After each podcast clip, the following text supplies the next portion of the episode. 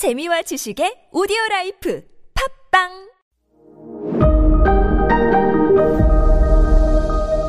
네, 여러분 안녕하십니까. 역사 스토리텔러 썬킴 인사드리겠습니다. 나폴레옹은 70만 대군을 이끌고 아, 러시아 내 말 안 듣는 러시아 박살나겠어 하고 지금 러시아로 들어갔어요. 20일 만에 끝날 줄 알았더니 러시아 애들이 어 뒤로 막 빠져요. 전투도 안 하고 빠지면서 나폴레옹 군이 올 것으로 예- 예측되고 있는 루트를 다 박살내고 불태우고 우물에 독 타고 빠져요. 그러면서 러시아 기병대들 말 타고 다니는 기병대 기병대 빠르죠. 구- 보병보다는 기병대를 이용해서 러시아 대군의 후미 뒤쪽을 치고 빠지고 응? 나비처럼 날아가서 벌처럼 쏘고 빠지고 후미를 공격하고 빠지고 후미를 공격하고 빠지고 이러니까 당황하기 시작한 거예요. 나폴레옹의 대군들이 뭐야? 분명히 내가 어느 지역 가 우리 도착하면 여기 먹을 거 있다고 하는데 먹을 거 다 불타버리고 야 물 없냐? 야 여기 우물 우리가 먹기로 했는데 우물 먹은 애쟤 죽었어. 독 탔나 봐. 이런데 막 뒤에서 막 러시아 기병대가 와서 찌르고 가고 찌르고 가고 찌르고. 당황한 당황하셨어요 고객님.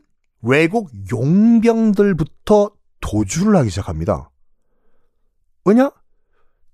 그 외국 프랑스군 말고 외국 용병들은 자기들이 목숨 걸고 여기 싸울 필요가 없거든. 자기는 돈 보고 온 거기 때문에. 근데 상황이 이상하게 흘러가는 거 아니에요. 그래가지고 슬슬 도망가요. 외국 용병들이요. 어쨌든 간에 나폴레옹은 전진 전진 계속 전진합니다. 자, 6월 달에 출발했는데 9월 7일 날 모스크바 서쪽에 있는 보로디노 에서 처음으로 양국 군대가 처음으로 격돌을 해요. 빵! 지금 지도 한번 보세요. 지금 모스크바 외곽 지역이에요. 서울로 치면 한 약간 뭐라고 할까? 일산 정도? 거기에 있는 보로디노란 지역이거든요. 모스크바 외곽에. 거기서 처음으로 격돌을 벌이는데 러시아군은 전통이 이런 게 있어요. 죽기 전에는요. 깨끗한 속옷을 갈아입고 전투에 나가고 죽는다고 해요.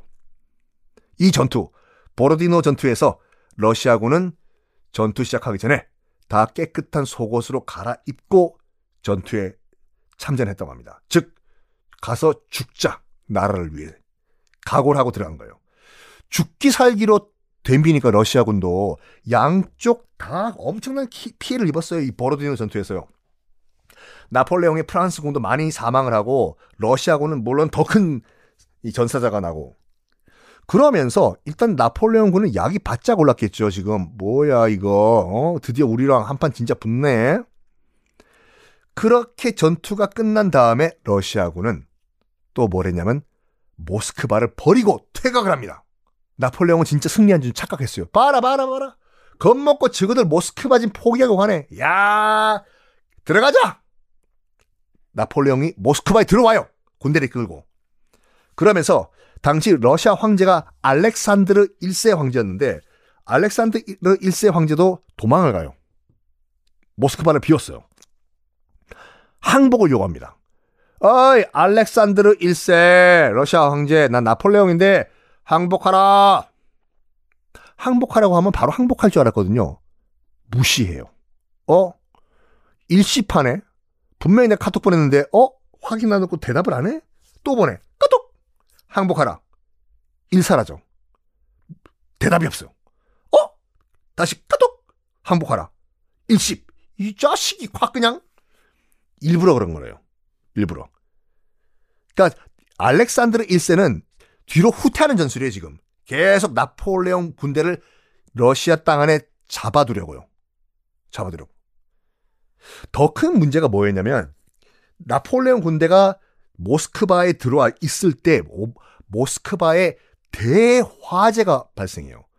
모스크바 시내의 70%가 다 잿더미가 되는 엄청나게 큰 화재였습니다. 이것도 러시아군의 청야 작전이었어요. 다 러시아군이 일부러 자기들 도시 모스크바를 불지르고 뒤로 빠진 거예요. 왜? 나폴레옹 군에게는 뭐든지 먹을 거든지 줄 수가 없다. 나폴레옹이요. 나중에 기록에 남겼는데 뭐라고 남겼냐면 이 자기가 나, 모스크바에 있을 때 불이 났잖아요. 그 화재 장면을 보고 불 나는 걸 보고 어떻게 기록을 남겼냐면 내가 태어나서 본 장면 가운데서 가장 무서운 장면이었다. 라고 기록을 남겨요. 그만큼 대화제였어요. 나폴레옹 이제 안달 난 거예요, 지금. 자기가 태어나가지고 그 산전수전 공중전 다 겪었던 나폴레옹이 보고 가장 무서운 장면이었던 대화제를 본 거 아니에요. 초조해지기 시작했어, 나폴레옹이. 그래서 계속 지금 욕을 해요. 욕을 한 게 아니라 요구를 해요. 야, 야, 빨리 러시아 황제한테 항복하라고 얘기해! 황제가 자꾸 일십하는데요? 아, 이, 저거, 저, 드디어,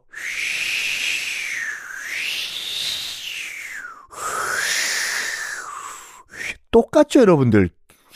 이 소리만 들어도 제 입술로 낸 거거든요. 와, 겨울이야.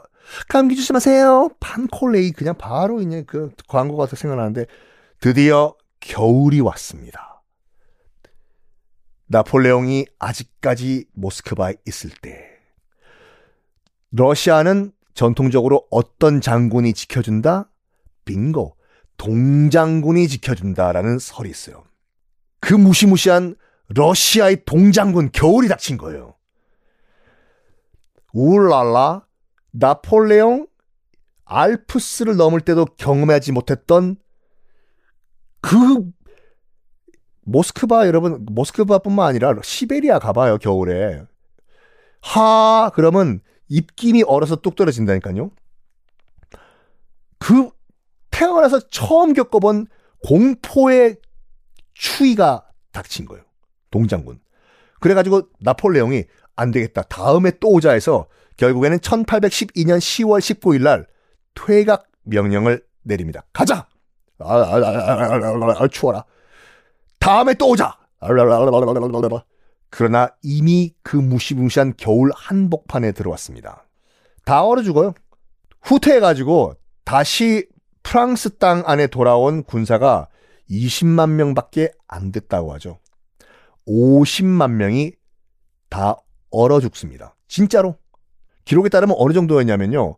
얼어 죽은 전후 같은 프랑스군 시신이 꽁꽁 얼었겠죠. 그거를 의자처럼 앉아가지고 오돌오돌 떨면서 모닥불을 쬐었다. 이런 기록도 나왔어요. 얼마나 많이 얼어 죽었으면. 나폴레옹 인생 최대의 위기에 닥칩니다. 70만 명 끌고 갔다가 50만 명 다 죽이고 온 거잖아요, 지금 나폴레옹이. 이때 유럽의 경쟁자들은 이때다. 지금 나폴레옹 최대의 위기인 이때 프랑스를 박살내자. 유럽 대연합 반 프랑스 동맹을 만든 다음에 나폴레옹과 일전을 준비합니다.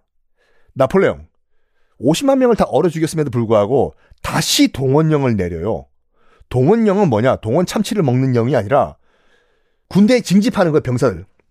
근데 이미 젊은 남자들은 없어요. 프랑스에. 왜? 다 죽었지 않습니까? 그래가지고 나폴레옹이 좀 무리한 징병을 해요. 남자들 17세 청년들, 17세 이상 청년들은 다 군대 들어와라. 전쟁 가면 죽을 게 뻔하니까 그 일단 뭐 결혼을 하면은 일단 열외시키고 그런 시스템이었거든요. 그래서 당장 결혼할 여자가 없어가지고 당시 이제 그 프랑스 젊은이들이 군대 안 가려고 이건 기록에 있는 거예요.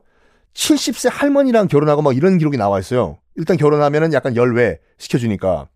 그리고 당시 이제 나폴레옹 그 군대 안 끌려가려고 생일을 벤치로 뽑아버렸대 남자들이요. 왜 이를 뽑냐? 당시 총이요. 머스켓 장총이라고 해서 뭐냐면 화약을 장전한 다음에 총알을 집어넣고 짝대기로 꾹꾹꾹꾹 집, 어, 다진 다음에 빵 쏘는 거였거든요. 화약을 장전하기 위해서는 종이 봉지 안에 있는 화약을 1호 종이 봉지를 뜯은 다음에 그 화약을 총구 안에 쏟아 넣고 쏘는 이런 시스템이었거든요. 이가 없으면은 종이 화약 봉지를 못 뜯어요. 그래서 일부러 생리를 뽑았어요. 젊은이들이. 아! 나이 없다. 나 군대 못 간다. 이런 식으로. 그리고 또 나폴레옹이 뭘 했냐면 전쟁은 다 돈이에요.